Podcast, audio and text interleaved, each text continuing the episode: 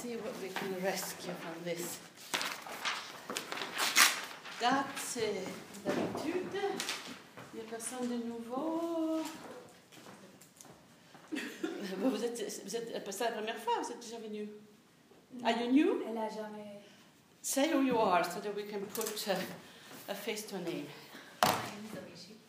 Uh, I'm doing a PhD at the Graduate Institute. And I've just come here at U N I L. Sorry? Here. In Geneva. In Geneva. This is Geneva. Very welcome. I'm receiving messages from various people saying, ah, I heard you here. Yeah, well, been here for a while. Okay, so I tried disastrously. I thought, can I do this in English today? Because, but I thought that um, we need a recapitulation. We need to, because Donna Haraway is, is so complicated that I thought it would be good to make sure that you even know what feminist postmodernism means. uh, so there are three real key terms for this week. Bodies, postmodernism, bioscience. C'est, c'est la, bio, la bioscience. Le, le corps, le postmoderne. Et je ne suis pas du tout sûre qu'on euh, soit tous euh, tout, sur la même longueur d'onde sur ces termes-là. Alors, je vais essayer de faire des copies, mais c'est vraiment là. So, euh, tu vas les mettre quand sur le Moodle, euh, Marc-Henri, cet après-midi? Ouais, ouais. Donc, les, les, les slides euh, euh, réels vont être à votre disposition cet après-midi. Donc, entre-temps, c'est complètement, complètement fou. Je ne comprends rien. Ils ont fait le truc recto verso, donc c'est le pire du pire du pire. Mais euh, il, y a, il y a trop de tout, mais sans aucun ordre. Donc, euh, on va essayer de voir. These are the same, but they're on two sides, so it drives me crazy. Maybe somebody can help us with this. You know, I wanted everybody, this is what I'm, I'm going to guide you through. Uh, and then you will get them in the official electronic version, which should be reasonable. In fact, they're all the same. They're completely mixed up. Never mind. Um, in order. How is, comment est-ce que ça va avec la lecture? Est-ce que vous avez pu rentrer un petit peu chez Donna Haraway? Difficult. Trop bien. Dur. Trop bien. Trop bien. Trop facile? Non. Pas du tout. Bon. Euh, je vous donne la, mes tentatives de euh, récapitulation. Prenez un seul, une seule face de la page. They're printed on two sides. I don't know why. Use only one side. Let's start with the history of the development of the feminist theories school. So, récapitulation, donc répétition. C'est des choses que vous connaissez déjà, mais j'ai préparé des résumés. On va les voir ensemble et ensuite vous les aurez sous le Moodle. J'ai oublié de mettre mon nom dessous, mais donc c'est pas grave. Il faut même faire tout ça comme copyright. Let me go and get the originals. Is it okay if I do this part in uh, English, if I speak slowly? Is that okay? Anybody is lost? Ça va, c'est bon? Uh, pose des questions. Raise the hand. Répétez ça, j'ai bien compris. Parce que comme c'est écrit en anglais, et c'est moi qui les écris, c'est beaucoup plus simple de faire comme ça. Je les cherche. Uh, So let's start with the nineteen seventies, and, and then we will do the rest. But let me get them out of the system. So what you have here is my summary of the Le Parcours du Cours, the itinerary that we did in the reading of this course. You have Sandra Harding's text, Alison Jaggar's text, and you have, at the beginning of the course, situated knowledges, which is the consensus text. So you have all of those um, texts. This is a re- repetition to help you put them in order and consequently enter into Donna Haraway, hopefully, a little bit uh, more easily. So, in the beginning, uh, nineteen seventies, um, we have the first formulation, la politique de l'expérience. Personal is the political, politics of experience. And you have that in the texts of um, Firestone. You have a few texts from the seventies. What is the point of that? Focus on the politics of everyday life, lived experience. Donc c'est le vécu, l'expérience vécue. Euh, on peut faire ça avec des données empiriques, on peut faire ça avec la phénoménologie comme le fait Simone de Beauvoir.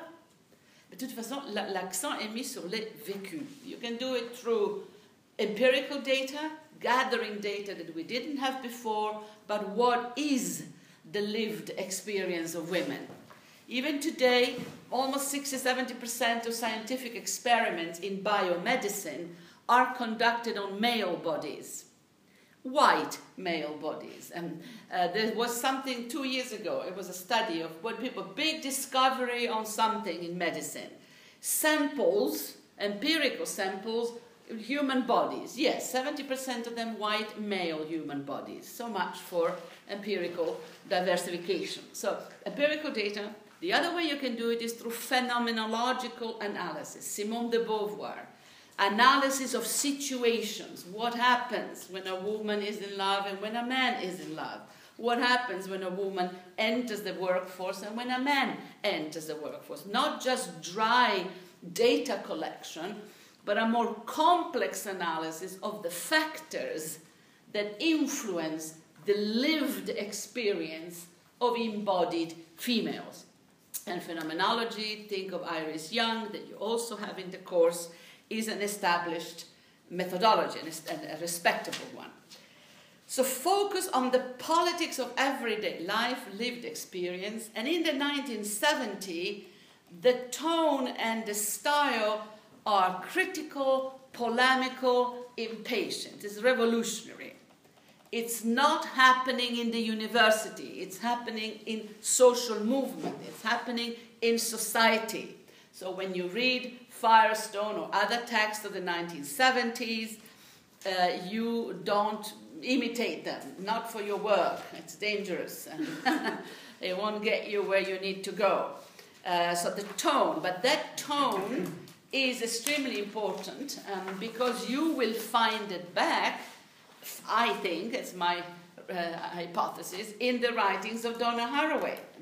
She does write like that. Um, um, she has that tone that is not completely uh, respectable. Um, yes or no, it's borderline. Um, it's uh, too many references to science fiction, too many references outside your discipline. So intense transdisciplinarity is transgressive. Um, a proper essay is terribly dull and boring. You refer to the literature within the discipline. It's self-replication of the disciplines. Um, and in feminist theory, we've always tried to break that. Um, Uh, by referring to other sources, and you will find this in Donna Haraway, she refers to literature, she refers to television, she refers to media, she refers to conversations with friends. Um, uh, so you multiply the sources and you don't stay within disciplinary purity. It's risky, but um, it can be done. And the other thing is that you actually write, that you have a rhythm and a style, as opposed to being neutral and as dull as possible, which is how they write you, they teach you to write science. So in a sense, all of this you will find almost synthesized in the work of Donna Haraway, even more than in mine, because being European, I maybe have different cultural references, and I, sort of sp I spill over the text also. Um, But somehow Donna is much more anarchical, and she, she uses the word anarchism herself in one of the texts for today, epistemological anarchism. Now, writing in twenty fifteen, you have to be careful, but there are margins. And, and a feminist text can be recognized from the style, the tone, the rhythm. And there are some, in some cases, amazing texts. You've read the Manifesto for Cyborg, I hope, and we have the Companion Species Manifesto coming up in defense of dogs. you must admit, um, uh, is pushing the boundaries of disciplinary propriety. So there's something scandalous about it, something transgressive, but it, it, it shows a sensitivity to language that I think is quite unique. And you will find Donna Haraway commenting on language. And science is made of language, of narratives, of, of imaginations, of metaphors, of, of lexical choices. And it is not made of neutral, value-neutral formula. So language emerges as a major factor. nineteen seventies, think back to Shulamith Firestone. We have the attack on the family. You know, you, it's almost an obsession. It's not the families that you have today. That was really the patriarchal um, family. Uh, and it is almost at the center of the uh, feminist agenda. All of Shulamith Firestone is how to redo the family. Tout, tout le projet de Shulamith Firestone, c'est une nouvelle famille, une famille médiatisée, technologisée, les technologies qui nous libèrent de la famille patriarcale. The family, two-level attack, you have it on your summary, a site of compulsory heterosexual control of women's sexuality, and a site of compulsory reproduction and women's subordination to motherhood as their social destiny. Donc, double attaque, c'est la famille comme unité de contrôle de la sexualité des femmes. Euh, fonder une famille, ça signifie, en mille neuf cent soixante-dix, être hétérosexuel, donc hétérosexualité obligatoire. Deuxième ligne d'attaque, la famille comme unité de reproduction d'enfants qui appartiennent aux hommes, et donc subordination des femmes à l'institution de la maternité patriarcale. Donc la famille est vraiment au cœur des attaques, des critiques. Uh, the idea of uh, divorced families didn't exist. Divorces start after. If you've seen Mad Men, vous regardez Mad Men, vous savez tout sur les années cinquante, soixante. Uh, les soixante-dix, quatre-vingts, le divorce commence, la moitié, de, maintenant c'est le cinquante cinquante, le, le, le taux de succès de mariage. The idea of lesbian motherhood is unimaginable in the nineteen seventies. It really gets formalized by Adrian Rich in a famous book called Of Woman Born, that is the book on lesbian motherhood, and we are in eighty-six, eighty-seven. So much, much later. Uh, hippies raise children anarchically in extended families. People imitate pre-colonial African, Asian families saying, you know, African women don't care for their husbands, they care for the children. They have children being raised in all sorts of combination. The nuclear married family is the West. The capitalist, patriarchal West. So you will find a lot of experiments with family structures in the nineteen seventies. Uh, a lot of appeal to pre-capitalist, pre-Western, pre-colonial alternative families. The notion that motherhood in, for many women outside the West is much more important than marriage. That having the children is more important than actually having a husband. Uh, which is unimaginable in the West, where everything has to be under capitalist patriarchal control. That's the nineteen seventies. Alternative family structures, gay families, that's much, much later. So you will find this double line of attack on the family. Watch Mad Men, look at Mad Men as a prequel of feminism. Mad Men, c'est la situation avant la révolution féministe. C'est vraiment, ça vous explique pourquoi il était inévitable qu'une question, qu'une révolution féministe devait euh, se passer, parce que c'est vraiment pas possible. Euh, c'est, c'est, cette double force de la famille comme hétérosexualité obligatoire et euh, reproduction euh, comme, euh, capitaliste et patriarcale. Et bien, in the nineteen seventies, claim the right to sexual and reproduction freedom.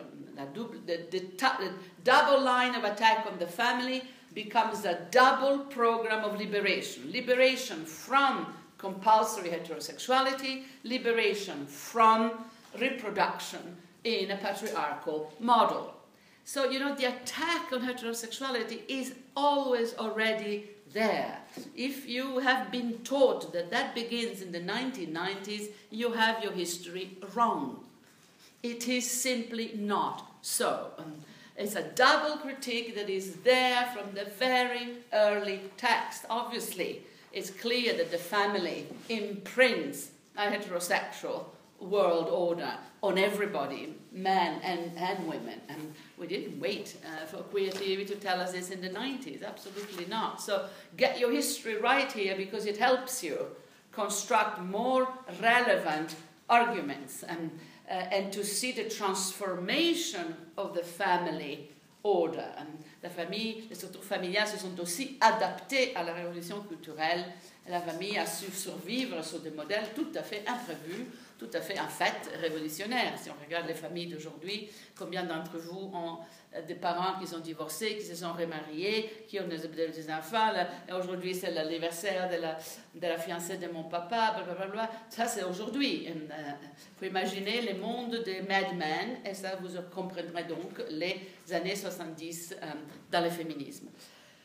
Play fully the generational card. I think you need to read the nineteen seventies precisely for the generational issues. This is Bob Dylan, this is Jim Morrison, this is early Beatles. We grow up with the Cultural Revolution, we grow up with media culture, we grow up with popular culture. There was no popular culture before the nineteen sixties. Culture was high culture. If you went to music, you went to Swan Lake. Uh, you, you may have, if you had to be very upper class, you may have gotten some American modernists. But I mean, that's, the modernists are also the sixties. So basically the break from classical culture. Don't underestimate how recent that break is. Um, uh, how an entire generation, this is the baby boomers, it's us, we simply said, you know, what Woody Allen says in one of his films, when I hear Beethoven's Ninth Symphony, I feel like invading Poland. Quand j'écoute la neuvième symphonie de Beethoven, j'ai envie d'aller envahir la Pologne. C'était une logique fasciste, pas possible. So, so that is that break, and then the first bands, you know, the first bands are really late in the picture. It, the rock and roll scene starts in black culture, all of music starts in black cultures on the Delta region, and it's like rhythm and blues, and then Elvis Presley comes in, and st everybody steals from black culture. You have to read Paul Gilroy on this, on, on the making of popular culture as a white appropriation of African-American, essentially, music, but also other colonial music, Jamaican and Um, uh, all of that tradition. So it then, then it, it gets, it's called the whitening process. C'est le blanchissage de la musique noire. C'est ça, c'est les années soixante. Um, and you see it in films where uh, white people um, sing black songs, but they are being dubbed by black singers at the back, and the dubbing. There's all kind of phenomena where you see the coming of this culture. Don't forget what Adorno had to say against the jazz. Adorno was a revolutionary, but he, if in, in, in Minima, I think it's Minima Moralia, when he talks about jazz as savage music. What, what kind of music is this? Um, improvisation, no structure, no maths, no sublimity, kind of cacophony, chaos. And it's the one thing that they hated in L A, Adorno and Horkheim. I remember refugees in L A, vous vous souvenez de cette histoire, les Juifs euh, étaient low. En Amérique, vous vous souvenez de cela, vous l'avez dans votre tête, années cinquante, les, les intellos, les philosophes juifs d'Europe doivent prendre la fuite, ils arrivent en Californie, en Amérique, ils découvrent la culture américaine, la modernité, y compris le jazz. Adorno écrit la dialectique, la dialectique des Lumières à L A. Il est amoureux des États-Unis, sauf pour le jazz. Donc là, vous avez vraiment follow the music, follow the music, and you will understand the politics because it's up, it's all there.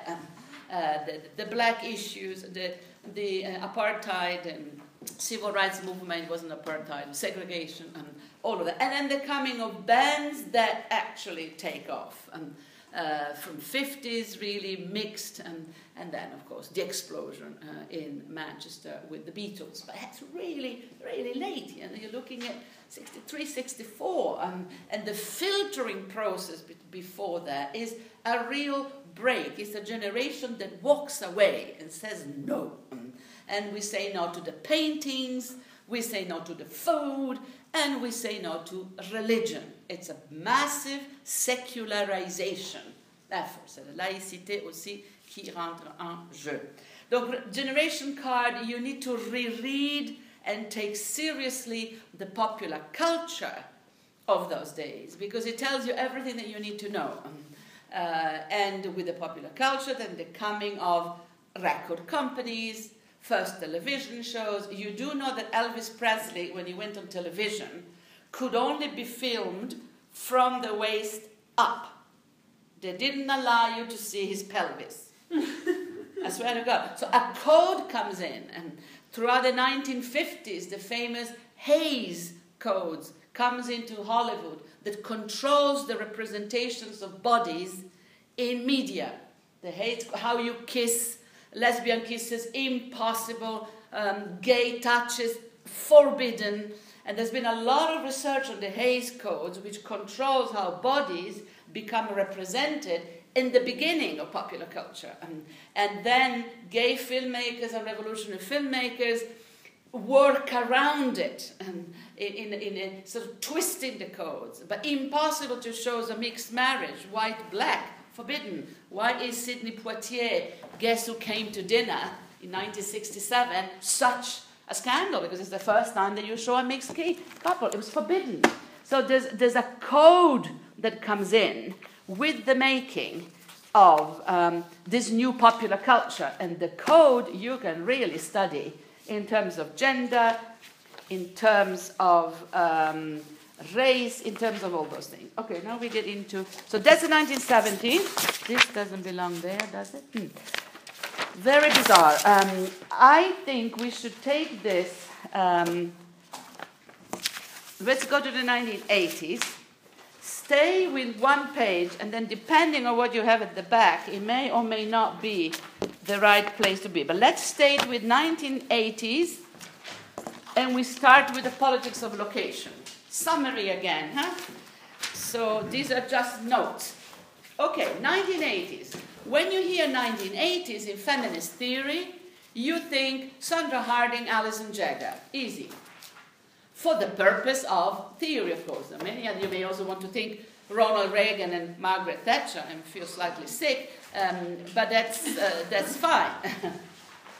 So what we have, and you have this clearly in this course, in the nineteen eighties, is the, all of this is chaotic. Stay with the page that says the politics of location. Yeah, this is where the chaos begins, but there's more of everything here. Yeah. Sorry, there's so many of these, I don't know where to... There's more here. I'll guide you through, and then put a line across the wrong back, and I will then, when you get them, when Marc-Henri puts them on, they will be clean. Let's go with the one that says politics, nineteen eighties, politics of location, and then I will guide you through and give you all the other ones. Focus on the reconstruction of knowledge, society, and life, starting from the experiences of women. So on bâtit sur la base des années soixante-dix, bien sûr. We're building on what we've got. We are extracting, remember, on, on produit de la connaissance à partir de la souffrance. On filtre les malheurs, la souffrance, l'oppression pour produire de la connaissance. So, reconstruction of knowledge from the experiences of women.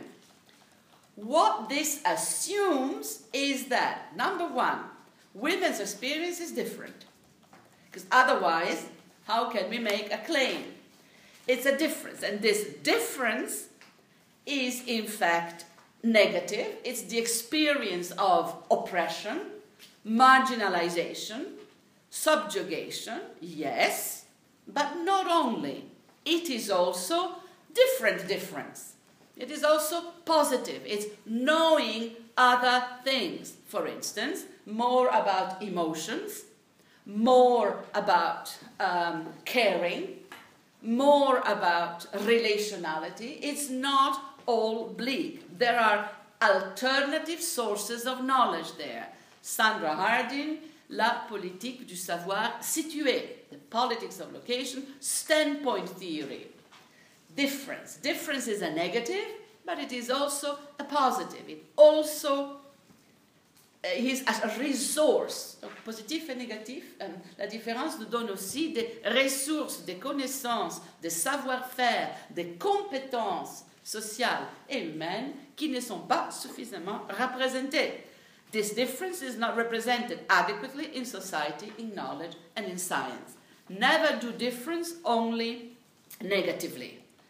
Uh, standpoint theory. Allez relire sur cela Sandra Harding, vous l'avez dit il y a quelques semaines, uh, le situ savoir situé, standpoint theory. Difference is a resource.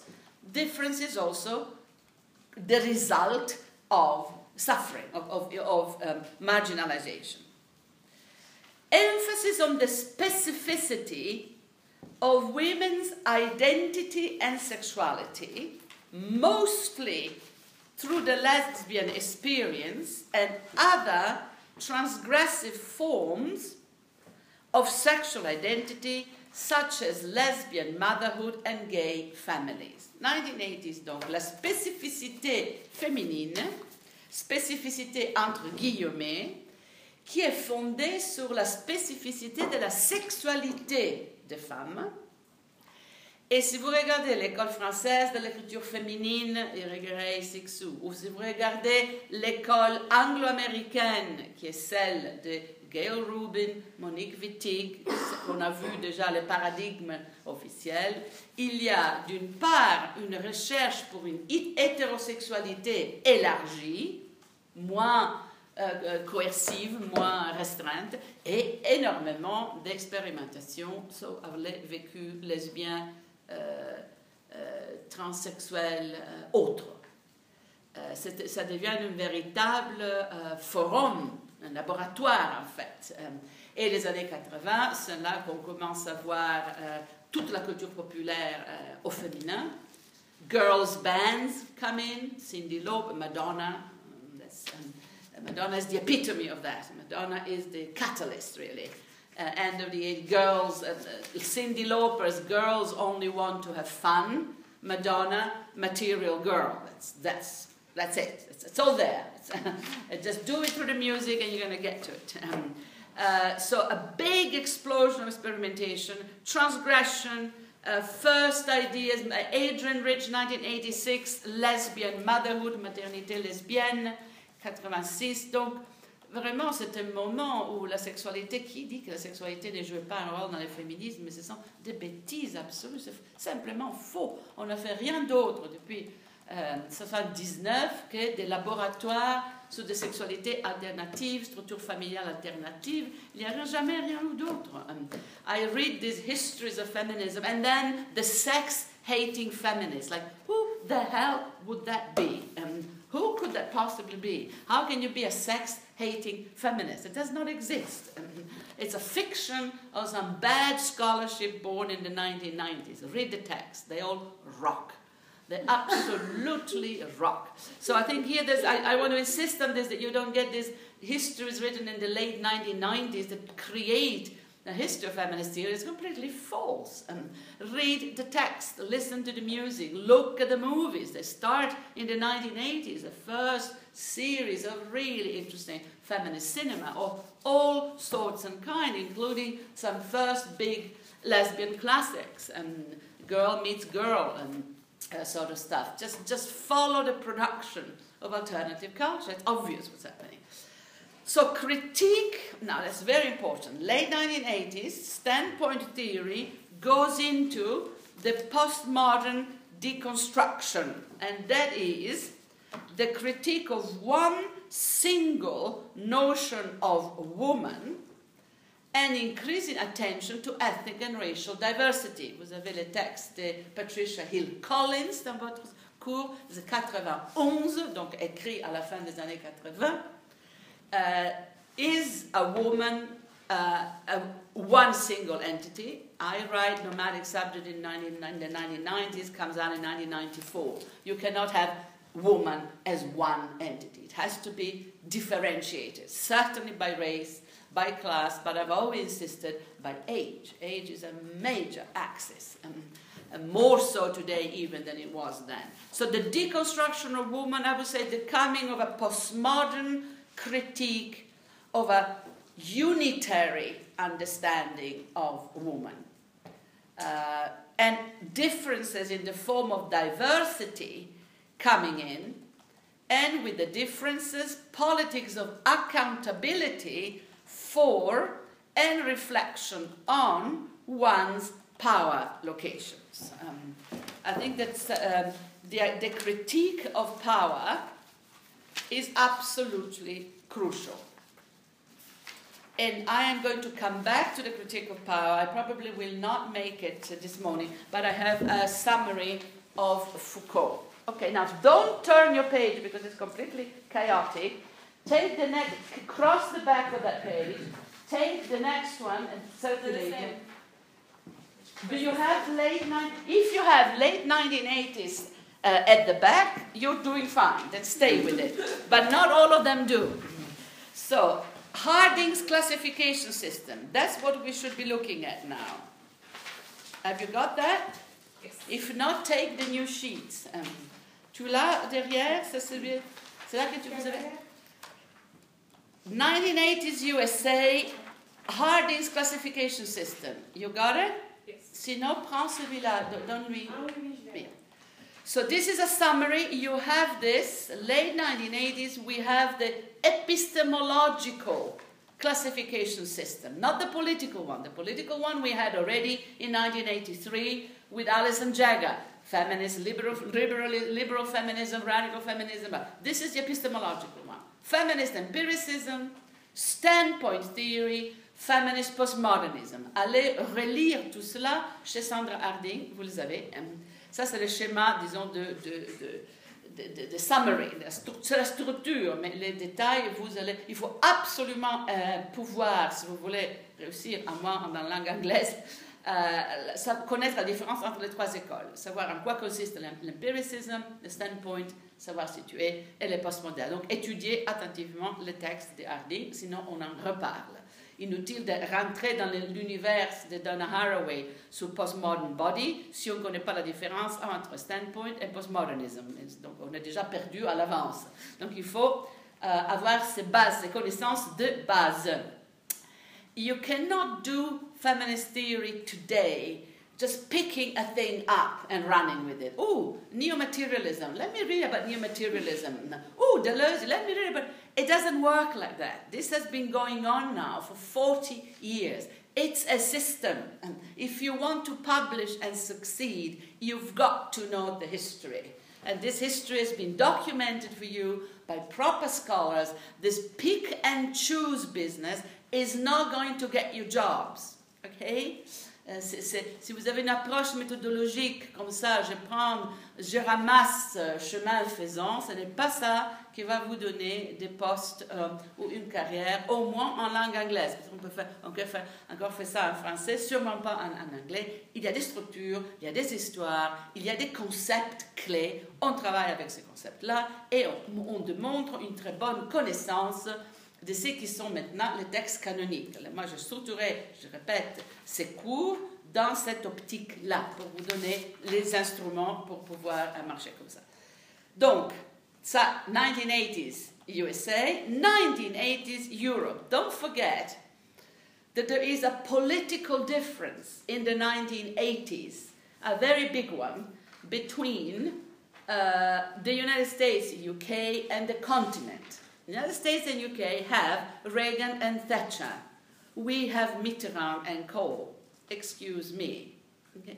It's a completely different um, story. I, by the end of the nineteen eighties, the Berlin Wall falls. Communism is over. By the end of the nineteen eighties, Nelson Mandela walks out of jail and becomes the new president of a free South Africa. So there, you need to keep those differences. We are not Californians, we Europeans, remember? Cuckoo. Think from where we are. Political history, nineteen eighties, very different on the continent. Um, uh, and the, les années Mitterrand sont des années extraordinaires du point de vue des expérimentations, avec tout. Pour, le, pour better, for better, for worse. Tout n'est pas un succès, mais ce, ce n'est pas Reagan. Et ce n'est pas Thatcher.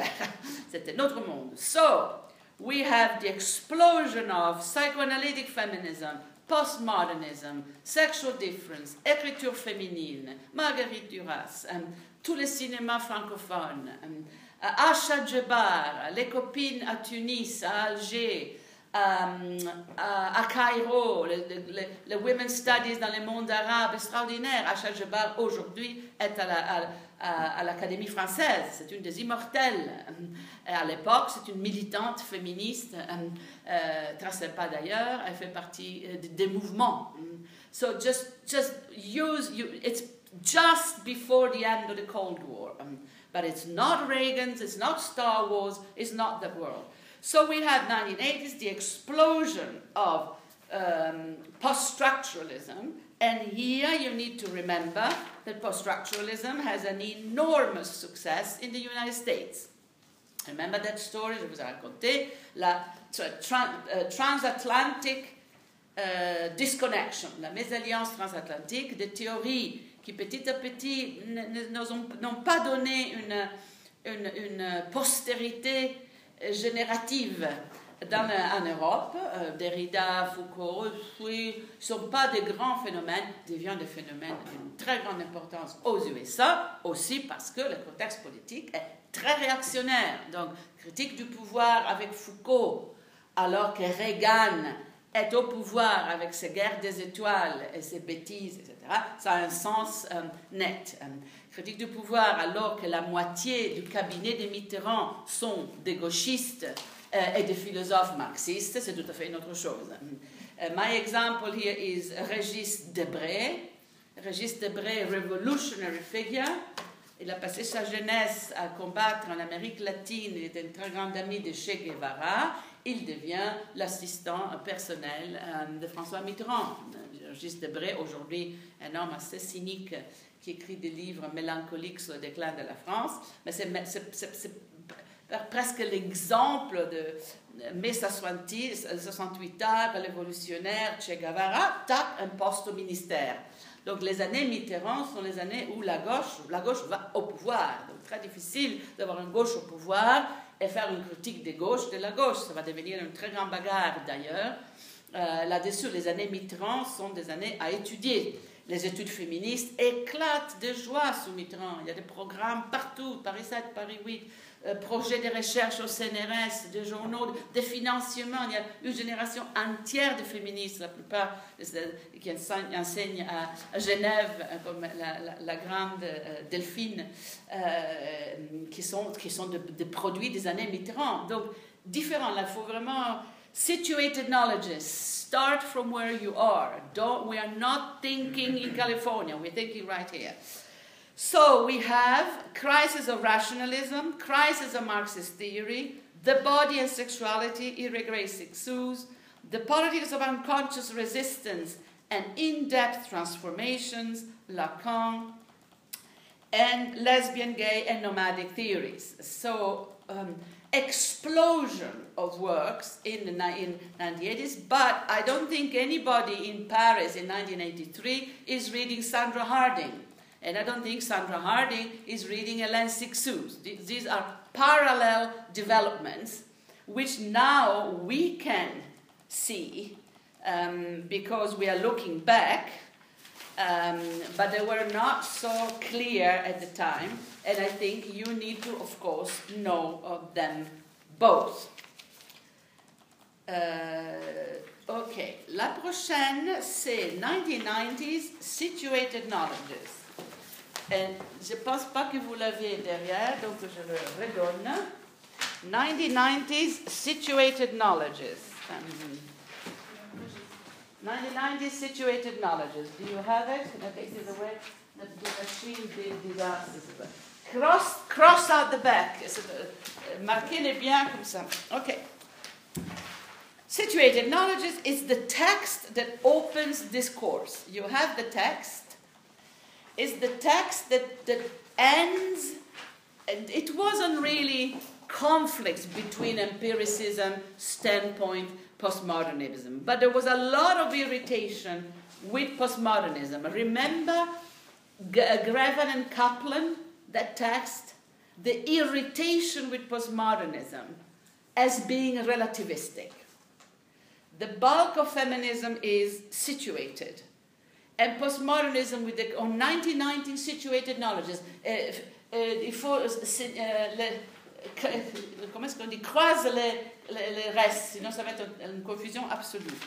nineteen ninety situated knowledges. C'est que tu l'utilises pas, croise-le, sinon on ne comprendra rien, ça va être bien plus clair quand on l'aura sur le moulouse. Um, so, le, the irritation with postmodernism, fear that critiquing the categories, critiquing the category woman, is going to lead to relativism.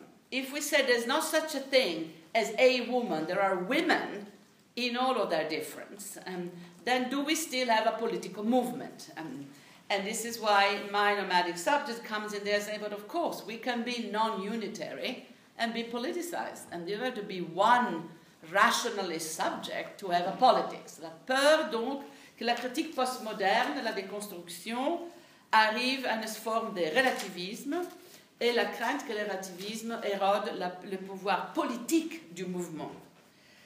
Le consensus est forgé par Donna Haraway dans le texte qui ouvre notre cours, qui est Situated Knowledge, les savoirs situés, consensus about strong objectivity beyond dualistic division subject-object. C'est là encore un résumé des textes de uh, Harding et de la réponse de Haraway à Harding dans le texte Situated Knowledge, qui est le premier texte que vous avez au cours pour ce, um, au programme pour ce cours. Um, uh, consensus. On, on ne veut pas que l'objectivité soit la même chose que la neutralité ou que l'objectivité soit la méthode d'un système de savoir universalisant. Strong objectivity is situated. Donc, ce qu'elles font, les, les féministes, là, c'est très, très malin. Ils ne lâchent pas l'objectivité. Ils ne disent pas, non, nous, on est subjectifs. Non, au contraire, on dit, on est objectifs, d'autant plus qu'on est très situé. On part de quelque chose qu'on connaît, du vécu, personnel parfois, collectif toujours. On sait de quoi on parle. The personal is the political. Le personnel et le politique, le personnel, le privé et aussi le théorique. Donc, strong objectivity, vous voyez, c'est une provocation presque. C'est l'objectivité non universelle, située, d'autant plus forte qu'elle est située. Refuse donc la euh, dualistic division subject-object et on se plonge dans, we, we are sinking into the politics of experience. La querelle avec la science, vous le remarquez, ça fait déjà quelques semaines qu'on parle, qu'on lit des textes où le problème c'est quoi faire du savoir scientifique. The problem with science, it's because by now, feminist theory is in the university, is in the institutions. We are training students, nineteen nineties, it's late. We have generations of students, M A thesis, P H D thesis. And the students are trying to publish, and we don't have the journals, so we create the journals. Um, dozens of new journals are created, late eighties and early nineties.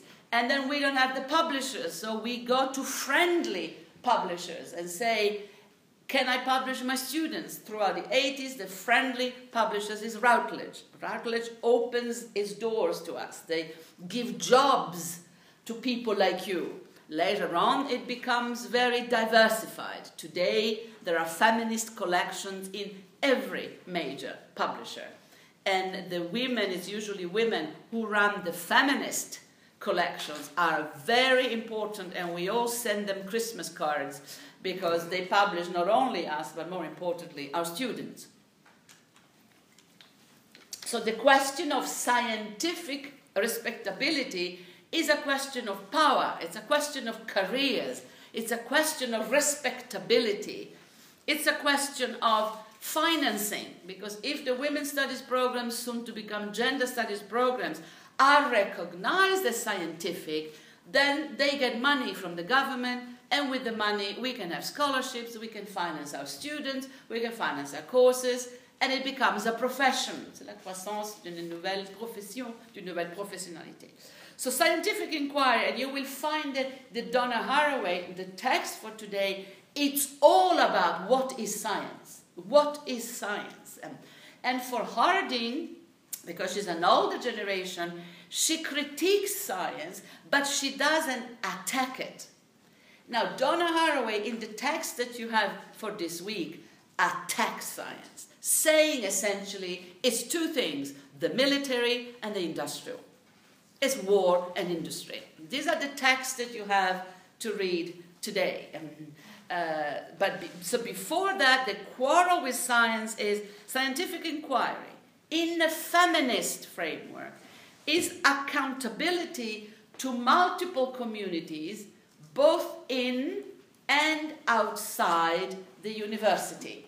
Donc c'est la, la question des responsabilités multiples d'une chercheuse, un chercheur féministe.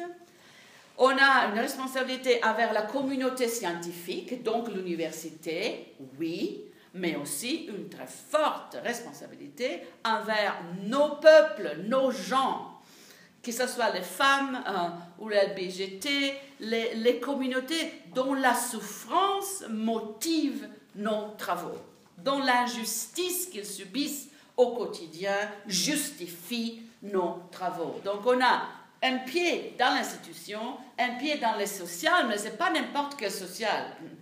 C'est les marginalités, c'est les, les exclus, euh, c'est les injustices. Euh, so, so on est, dans un certain sens, les meilleurs chercheurs, car on est plongé dans les sociales, mais aussi les pires, quand on ose dire à l'université « Non, je suis désolée, ça ne se passe pas comme ça ». So double, in fact, multiple accountability. And this is very strong in the text that you've read. Somebody like bell hooks ultimately chooses to leave the university and go to her people. So I, I'm tired of trying to argue that racism is a force in science. Trying to convince you that racism plays a role dans la production des connaissances scientifiques, elles ne sont pas neutres, elles sont sexuées, racialisées, naturalisées. J'en ai marre du bell hooks, j'écris pour le genre. Je fais un autre type d'écriture. She leaves the university and becomes a writer, sells millions of copies. And Naomi Klein could have stayed at Toronto University, become a professor. But what she says is so complex, so difficult to try to convince sociology that capitalism is not over in nineteen eighty, is that, that, that, that, that, that, that capitalist oppression um, is not over, and that the end of, of uh, communism in nineteen eighty-nine um, is not the end of resistance. And we need to resist all the more now that communism has failed. Naomi Klein leaves the university, has a team of sixty researchers working for her. Her books are perfectly researched, and she sells millions. Um, uh, she's a private, in a sense, it's privatized social science research. Um, these people have employed dozens of researchers like you, because of course they don't have the time to do all the reading and all the researches. So, so the model of the, uh, an intellectual that does not stay in the university begins to emerge in the nineteen nineties, and it is a mediated model. These are media stars. They're all also very good looking. You can't really do that um, if you're a woman, especially. Piketty can, but he's a guy, and he's okay looking. So the, the question of media is important there. So scientific inquiry is accountability to multiple communities, media emerging as a community now of its own. The first radio shows about philosophy are back in May sixty-eight. By the nineties, we have television programs, um, television specials, um, Uh, current affairs programs where philosophers and researchers go to discuss their theories. More and more today, the scientific forum is mediated, then internet, of course, um, uh, massively. nineteen ninety then, high levels of self-reflexivity and meta-discursivity and reflect upon your practices. And, uh, sort of métadiscursif, autoréflexif, réfléchir sur quelle est la, la pratique scientifique qu'on entame, qu'on embrasse, qu'on qu'on, qu'on opérationnalise. Impact of post-structuralism and psychoanalysis, critiques of the unitary subject and objectivity. I think that this one maybe we need to discuss some more, because I do not know how much of this is part of your knowledge. And if you are from the United States, because of that transatlantic disconnections, you would have some post-structuralism, Foucault, Derrida, some psychoanalysis, Lacan, and, and you would have picked up probably some Deleuze, neo-materialism. If you have been raised in French-speaking Europe, you probably have none of this. And uh, because of the reasons that I told you before, that there is this décalage, et les théories qui sont euh, euh, originées euh, en France disparaissent, sont effacées du curriculum et revivent euh, à travers les États-Unis. So here you need to do your politics of location very carefully. A good introduction to these theories. Uh, you can, for me, in my work, it's my first book, Patterns of Dissonance, where I really, it's Foucault and feminism, Deleuze and feminism. Um, but you will find, uh, certainly on Deleuze, I have several introductory articles um, that you will find in the new editions of Nomadic Subject. La, la deuxième édition de Sujet Nomade a deux ou trois articles introductifs sur Foucault, sur Deleuze, um, et Patterns of Dissonance a un petit peu l'introduction générale. Uh, il y a aussi l'histoire de la philo dont je vous ai parlé, uh, The Acumen History of Philosophy, il faut la commander pour le, la, votre bibliothèque, car c'est huit, huit volumes, et le sept, c'est moi qui l'ai édité, it's called The Acumen History, faites-le commander, parce que c'est of Continental Philosophy. Philosophy, that's not good. Um, philosophy. Uh, editor is, the general editor is Alan Shrift. Eight volumes. Elle est maintenant en paperback. Donc, dites-le, vous avez des bibliothécaires, commandez-les, faites-les commander. Vous pouvez, je pense. Uh, volume sept, que moi j'ai édité, c'est sur les conséquences du post-structuralisme. Il y a un très long article, chapitre écrit par moi-même sur le féminisme après le post-structuralisme. Et il y a l'article de clôture au volume que j'ai coécrit avec Julie Butler sur notre génération et la philosophie. Qu'est-ce qui s'est passé entre nous et la philo? Pourquoi est-ce que la philo a refusé en bloc tout ce que le féminisme avait à lui apporter. Elle s'est renfermée en Europe, euh, un petit peu mieux aux États-Unis, mais en Europe c'était une, une fermeture totale, un refus absolu, euh, un petit peu mieux en sociaux, l'histoire négociable, psychologie, mm, les, les, les disciplines s'organisent autour euh, de cette vague de nouvelles connaissances Euh, féministe, et c'est des négociations qui continuent. Je ne sais pas conclure, les négociations continuent. So you need to get this post-structuralism. You need to you need to get hold of it. You need to understand something of it. Um, uh, psychoanalysis we'll have to come back. Uh, maybe you can ask about it. But it is the nineties is when all of this consolidates. Then impact of technological revolution. Mais bien sûr, c'est la technologie. Electronics, biotechnology, cyborgs and technobodies. Uh, nineteen nineties, it's really high-tech. It's cyborg time. Um, uh, it's first massive usages of internet. Um, it be, it's really, it, cinema changes, uh, popular culture changes. Uh, It's out there. I, I think you you born. When were you born? ninety-two. So you're born in this is kind of content. Try to go back to your earliest memories of your first toys, uh, whether they were already electronics, whether there were already some some sense that that um, uh, or did you still get books? Maybe you still got books. The generation after you doesn't get books. They get audio books, and they get a lot of videos. Um, uh, so the technological, the, the, let, let's say that the, the Shulamith Firestone's dream of a technology that shapes society starts becoming true. First, mobile phones. Um, the moment you can hold it in your hand, uh, Shulamith Firestone's dream of a technologically mediated society comes absolutely true. And I repeat, it's, it's, here the generational differences are enormous.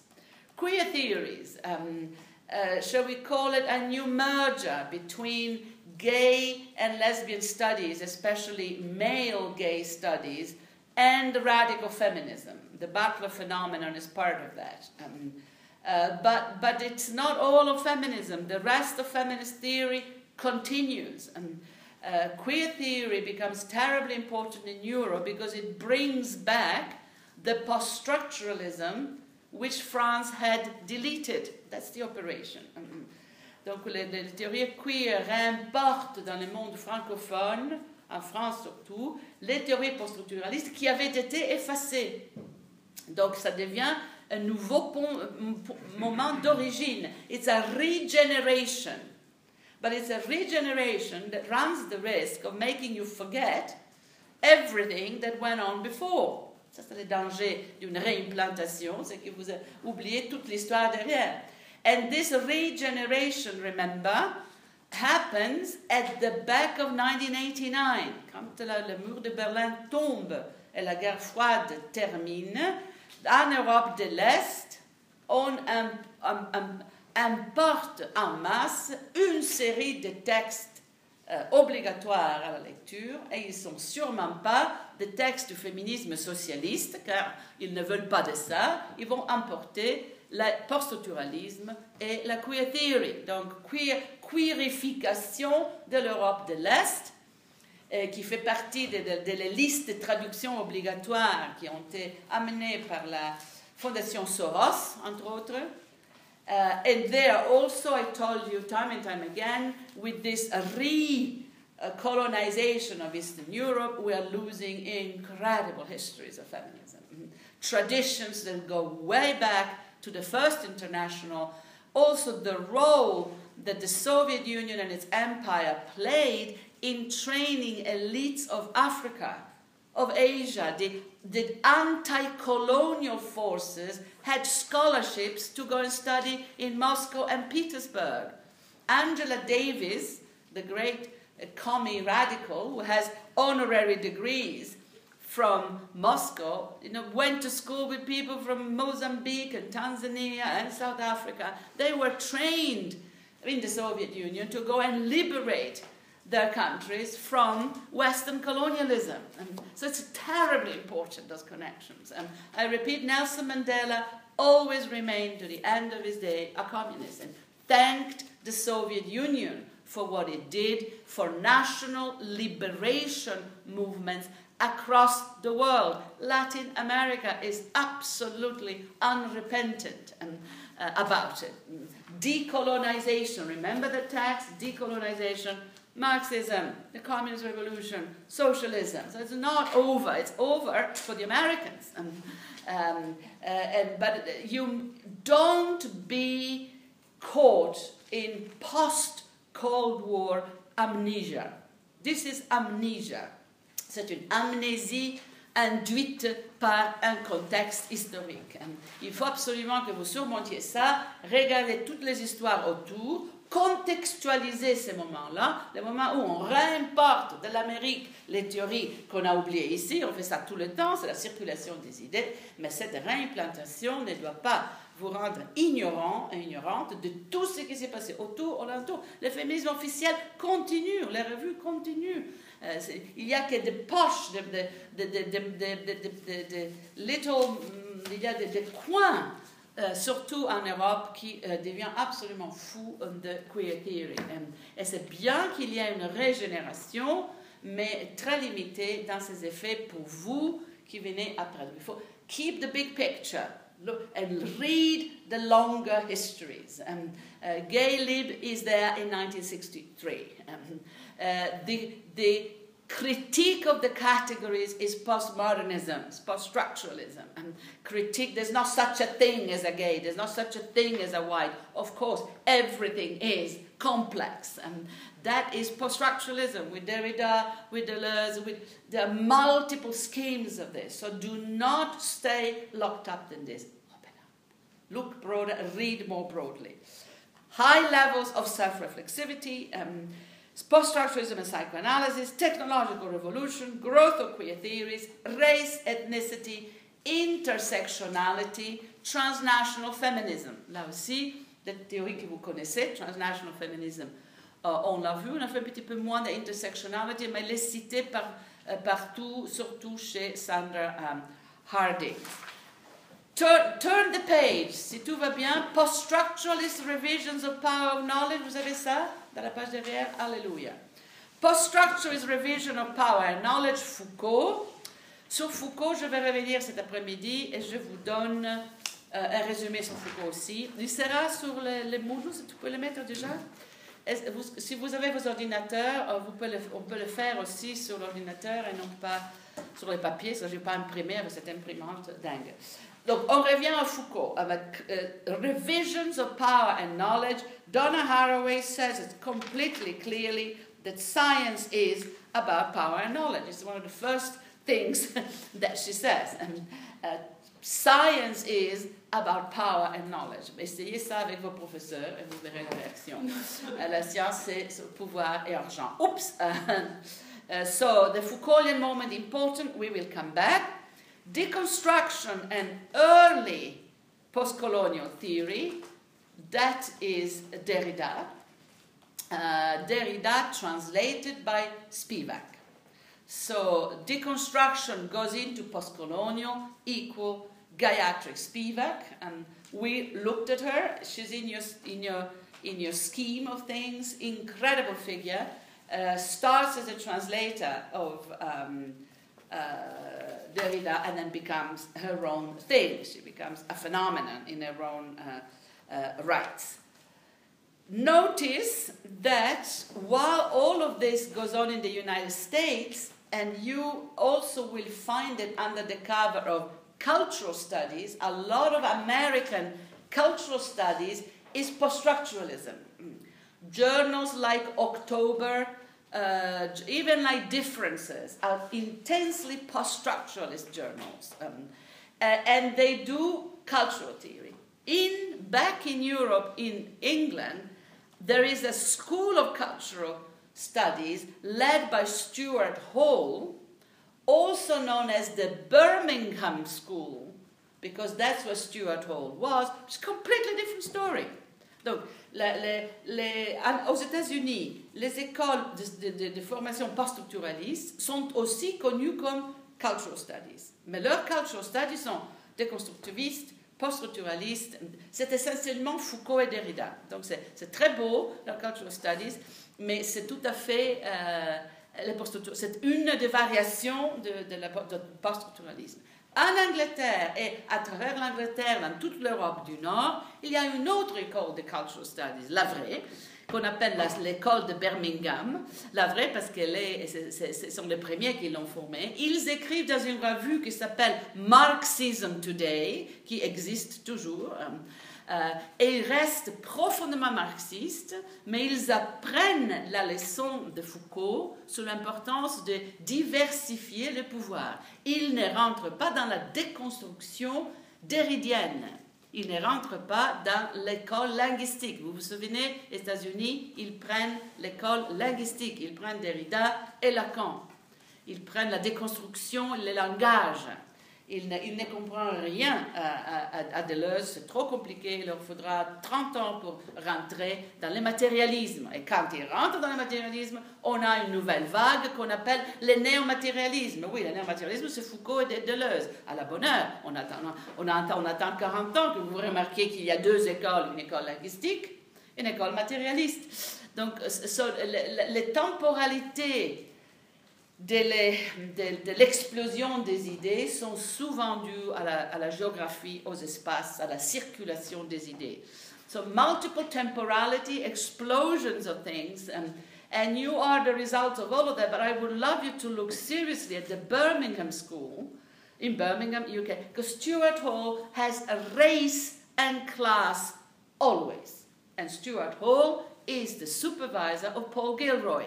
So if you want to understand Paul Gilroy, Paul did his PhD in Birmingham, with Stuart Hall. So race and class, and class and race. Yes, deconstruction. Yes, but race and class, and class and race. Very important. Angela McRobbie, Jackie Stacey, Sarah Franklin, Maureen McNeil, um, uh, Adrian McKenzie, Celia Roberts. They are all Birmingham, now moved to Lancaster and Manchester. It's the same region. Um, but at the Birmingham School, they're materialists. They're materialists. They're my people. Materialists, they talk about proper social relations, making them more complex, taking other variables, disconnecting it from the Marxist-Leninist notion of the revolution. They're not stupid. They bring in Foucault, but they do not go into the deconstruction. If you read any of the deconstructivist texts um, coming from the States, um, even Gayatri Spivak, um, Euh, si vous connaissez un petit peu le, le, la structure linguistique, le post-structuralisme linguistique, c'est vraiment intervention sur le langage. Ils sont magnifiques, mais ils sont aussi limités. So, Stuart Hall, have a look at it. Now there is, they died two years ago, brilliant guy.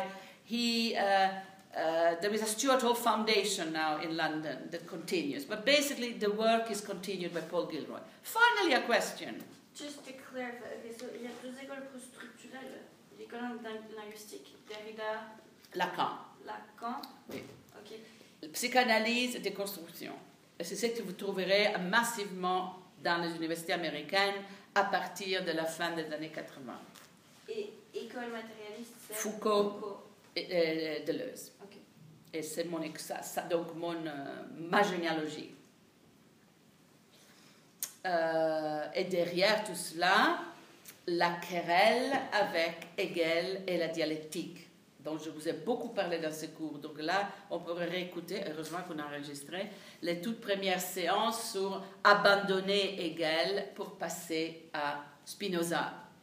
Abandonner la dialectique et le dualisme de la dialectique, thèse, antithèse, synthèse, pour un système moniste, néo-matérialiste. On arrive là maintenant, on arrive à Deleuze dans ce cours, on y arrive d'une façon scientifique, on y arrive dans un contexte d'une série de médiations. J'aurais pu faire tous les cours seul sur Deleuze, mais à quoi bon?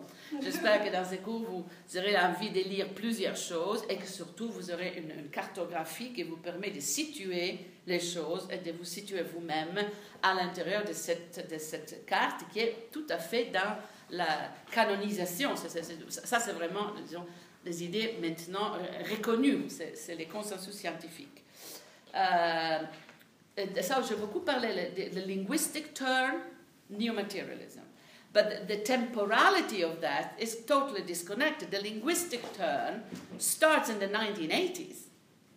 I mean, the, the Lacan, Derrida, Irigaray are translated, Kristeva, Kristeva is translated simultaneously in French and English. She comes out simultaneously in French.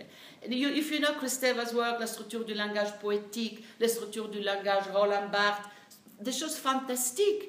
Mais on ne parle pas de structure sociale, on ne parle pas du pouvoir social. C'est le pouvoir du signifiant, qui est un pouvoir très important, mais c'est limité. C'est limité. So that starts in the nineteen eighties. Neo-materialism is yesterday. It's the year two thousand. Euh, c'est tard, c'est tard. Euh, je vous ai dit, les premières traductions de Foucault et de Deleuze en anglais sortent de Sydney et de Toronto, Montréal, ne sortent pas des États-Unis. Les États-Unis font Derrida et Lacan, toujours, aujourd'hui même.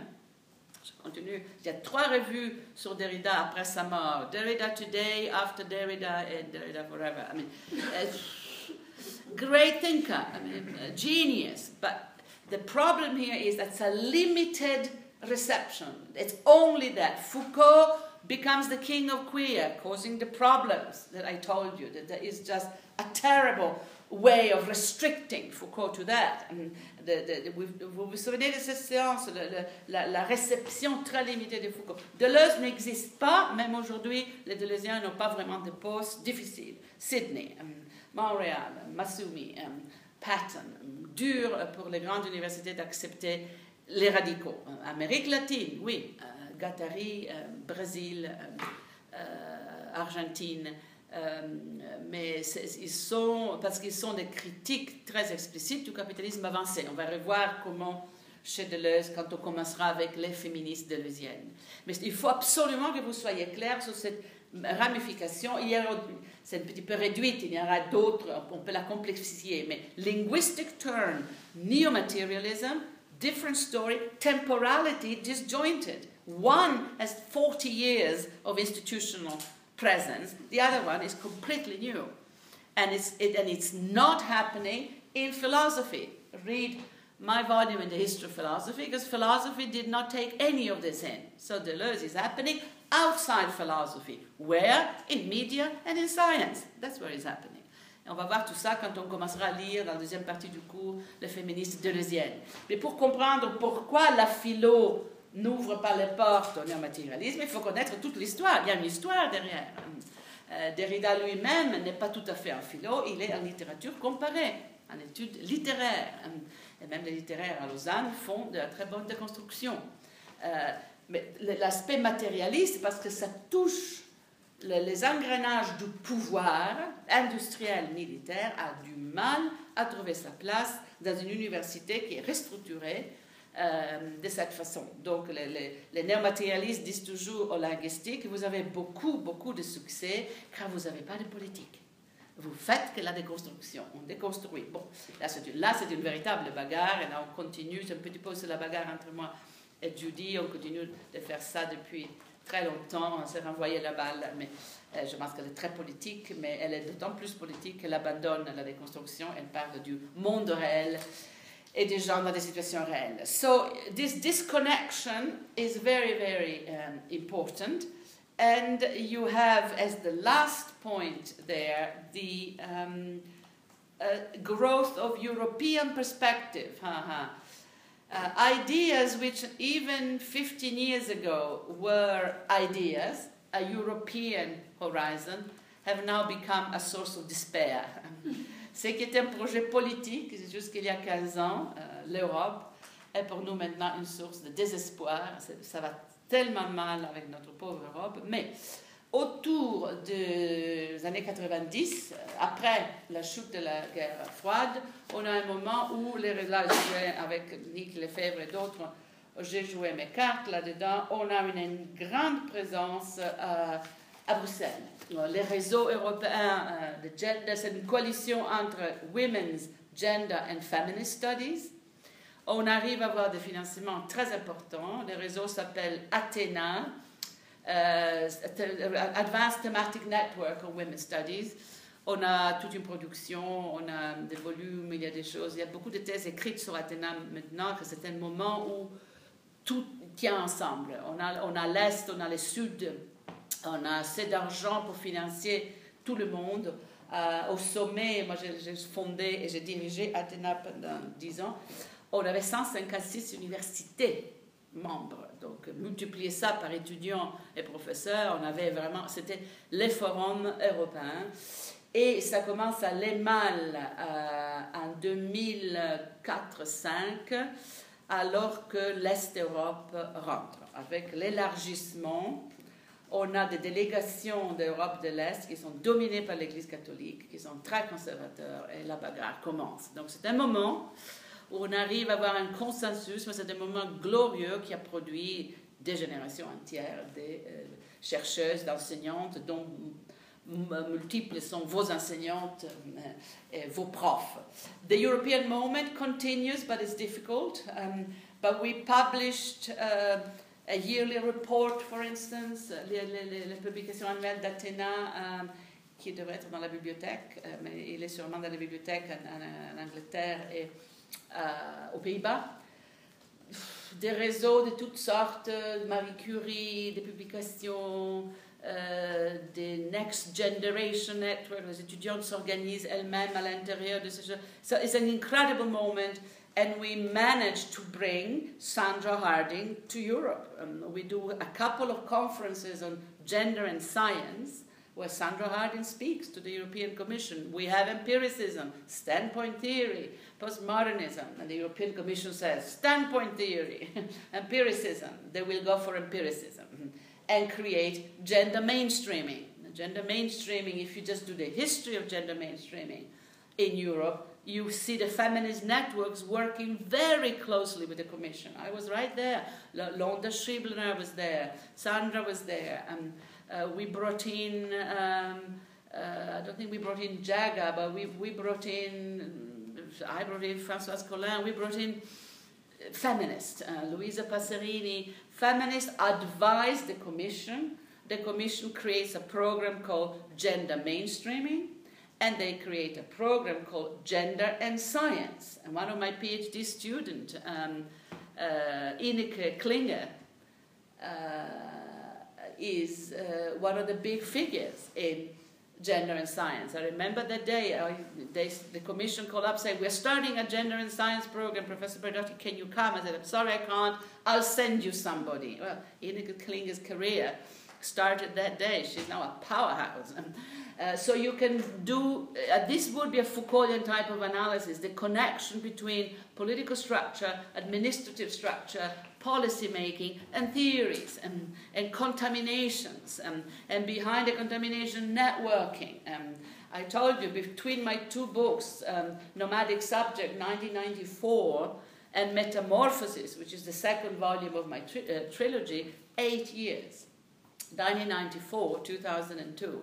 Uh, eight years in which I did institutional politics. I built the institutions. Very proud of it, but it costs you. Um, scientifically, because eight years is long uh, in academia. Um, but those are the years that we do, that I, I and the others do the work. Um, so, so I think that's my tribute to um, activism. Uh, I will do it all over again, um, but I'm not sure that I can recommend it to you. Okay, so these are the summaries um, for you to organize your notes, the reading material, and the terminology. They are my summaries, and they are a summary of what is happening in this course as well.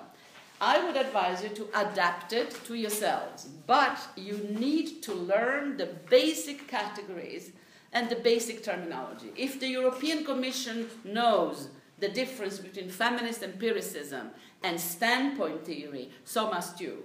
Okay. Postmodernism never made it in the institutions because it's too deconstructivist, but then that's where Donna Haraway comes in, because I'm giving you all of this as a way for you to understand the importance of Donna Haraway's work, how she keeps all the balls in the air. She does all three, such an empiriste, a standpointer, and aussi une postmoderne. Uh, she is the synthetic mind. Um, And she's not only the synthesis, she pushes it out, out of the human, out of capitalism, uh, out of this planet, really. So we are going towards wars, cosmic forces, and dogs. Um, uh, it's, it's uh, starting from all of the stuff that I told you today. Vous comprenez un petit peu pourquoi j'ai fait là, ce résumé, c'est un résumé partiel, mais il faut comprendre jusqu'où les interventions de Donna Haraway redéfinissent les domaines. C'est une, une véritable redéfinition. Elle va d'un côté du post-humain, donc enfin on commence la discussion sur le non-humain, uh, the technological other, so sexualized, racialized, naturalized others. Um, les femmes, les L B G T, les, les autres sexués, les autres raciés, racialis, racialisés, et les autres naturalisés dans les contextes d'une haute technologie, un facteur de médiation absolument euh, euh, formidable. Donc, mediation, technology, and sexualization, racialization, naturalization, with a great fascination for that which is not anthropos, it's not white men, it's not the human. Ça, donc, c'est pour vous introduire, C'est bon là, ça va? J'ai aussi un résumé sur Foucault, peut-être on va commencer l'après-midi, ou vous voulez que je le fasse demain peut-être, assez de résumés pour une journée, parce que je pourrais aussi le faire demain. Donc on va voir, j'ai une petite demi-heure sur Foucault, et après euh, euh, Donna Haraway. Si vous venez avec tous les mets sur le Moodle, vous, vous aurez tout cela. Et si vous les utilisez telles quelles, euh, notes, euh, Rosie Bradotti, cours, tel, tel, euh, euh, j'oublie toujours de signer mes choses. Oui? J'ai juste une question, je n'ai pas très bien compris par rapport aux, aux deux écoles euh, structuralistes. Oui. L'école post-matérialiste, c'est ça? Néo-matérialiste, oui. Néo-matérialiste, ok. Euh, les États-Unis vont jamais. Ils ont adopté. Euh, Derrida et Lacan, ils ont doté la, la linguistique, oui. Oui, mais ils ne vont jamais être dans une... Comment dire, une... Là, maintenant, maintenant c'est oui. Le moment où les chercheurs et les chercheuses américaines découvrent que le post-structuralisme n'avait pas seulement la branche linguistique qui faisait la déconstruction, donc Spivak, Derrida, Barthes, Bachelard, il n'y a pas que ça, il y a tout le matérialisme qui a les, des racines très anciennes, mais c'est... formalise autour de Foucault, pas les Foucault lus en Californie, mais les Foucault lus en France avec les, les pouvoirs dont je vous ferai le résumé tout à l'heure. Et à travers Foucault, on arrive à Deleuze. Le moment où cela commence, c'est qu'il y a dix ans à peu près, on a deux mouvements, le néomatérialisme et la, la tournure affective. Affective turn et néomatérialisme. Ce sont les symptômes de la découverte de la part des Américains de l'école matérialiste du post-structuralisme, que moi j'ai représenté depuis toujours, mais je ne suis pas la seule. Euh, et donc, c'est le moment où, par exemple, mon éditeur me demande de réécrire Sujet nomade. En disant, tu l'as écrit trop tôt, ils n'étaient pas prêts, maintenant tu risques d'être trop tard, refais-les. Donc, l'histoire de les temporalités de ma vie. Je t'ai envoyé mon texte, The Untimely. Donc, j'ai mis au, sur le Moodle aussi la postface dans laquelle je raconte mes itinéraires et le titre, c'est le Untimely, c'est-à-dire jamais synchronisé, c'est le Unheimlich. Je suis, je, je suis toujours bien trop tôt, trop tard. J'arrive parce que c'est typique de penseurs nomades. Et, mais je vous fais aussi toute une trajectoire très détaillée de comment um, j'ai dû m'orienter par rapport à des changements de cet ordre, car dans notre profession, les éditeurs sont encore américains. Enfin, la, la puissance euh, euh, académique euh, demeure en Amérique. Donc, il faut, euh, donc là, on a ce nouveau mouvement néo-matérialisme, euh, affective turn. Oui, mais pour des gens qui ont fait ça depuis les années quatre-vingts, quatre-vingt-dix, quoi de neuf? Donc, il faut être un petit peu, je suis diplomatique, je ne vais pas dire les cocos à la bonne heure. Heureusement que ça s'est passé, heureusement que ça vient, ça vous, ça vous permet donc de, de refaire un autre itinéraire. Mais je reçois maintenant, de, de, de, comme ça, de, de, de, aujourd'hui, une étudiante de doctorante à Lausanne m'a dit « Donnez-moi des textes néomatérialistes ». Comment est-ce que vous voulez que je puisse répondre à une chose pareille? Un texte néomatérialiste, c'est Gilles Deleuze, Anti-Édipe, mille neuf cent soixante-douze. Il faut comprendre pourquoi, en ce moment, il y a tout un, un, un intérêt comme ça, très bien pour mon, pour mon écrit, tout le monde le lit finalement, euh, pour comprendre euh, l'urgence de certains phénomènes intello, il faut connaître l'histoire. Sinon, on va chercher une chose qui n'existe pas. À mon avis, le néo-matérialisme n'existe pas, il avait toujours été là. On l'a découvert. Bon, heureusement, affective turn, c'est... C'est une, une théorie spinoziste de l'affectivité, on va y revenir, sans Lacan et sans la phénoménologie. Quand je parle avec vous, quand on a travaillé ensemble, vous pouvez comprendre ça, mais pour le comprendre, il faut faire un itinéraire. Mon espoir, c'est que vous ferez cet itinéraire-là pour pouvoir choisir aujourd'hui entre ce qui est le rien absolu, de boules comme ça, de, de mode, et des choses qu'au contraire euh, vont... Euh, tenir, des choses robustes. Je pense que si on fait les, les, les cartographies à travers mon travail, les choses que je vous donne, vous arriverez à des choses robustes. Même une nouvelle synthèse entre la déconstruction linguistique et le matérialisme. Ce n'est pas que l'une ne bouge pas sans l'autre. C'était Derrida et Deleuze étaient copains. C'était la même génération, ils étaient dans le même endroit, ils disaient les mêmes choses, mais dans des disciplines différentes. Donc vous avez peut-être un travail de synthèse à faire. Derrida, Deleuze, C'était ma thèse, le devenir femme chez Derrida et le devenir femme chez, chez Deleuze, deux devenir, concepts de devenir femme très très différents, et vous le trouverez dans Patterns of Dissonance, qui est mon premier bouquin, la comparaison Deleuze-Derrida sur la question du féminin, c'est la question brûlante. Donc c'est, c'est ça l'importance de... Deleuze et Foucault.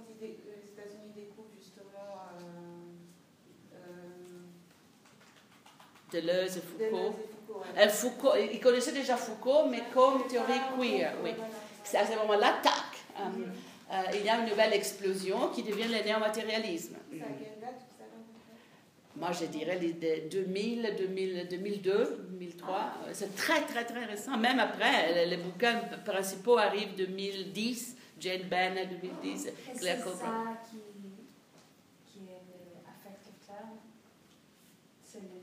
Spinozist affectivity disengaged from psychoanalytic metaphysics. Patricia Clough. Um, uh, it, it, it's also disciplinary. It's some disciplines understanding. So it changes from the philosophers go for the new materialism. Uh, the, the psychoanalysts, you have to look at the size of the psychoanalytic community. In places like U K and U S A, it's enormous. Um, every university teaches uh, la, la, la psychanalyse lacanienne, la déconstruction et le phallus et le phallogocentrisme. Donc c'est une énorme communauté. Et ces gens-là reçoivent l'information qu'en effet maintenant on travaille avec Spinoza et il y a un changement de paradigme. Donc que font-ils? Ils font the affective turn.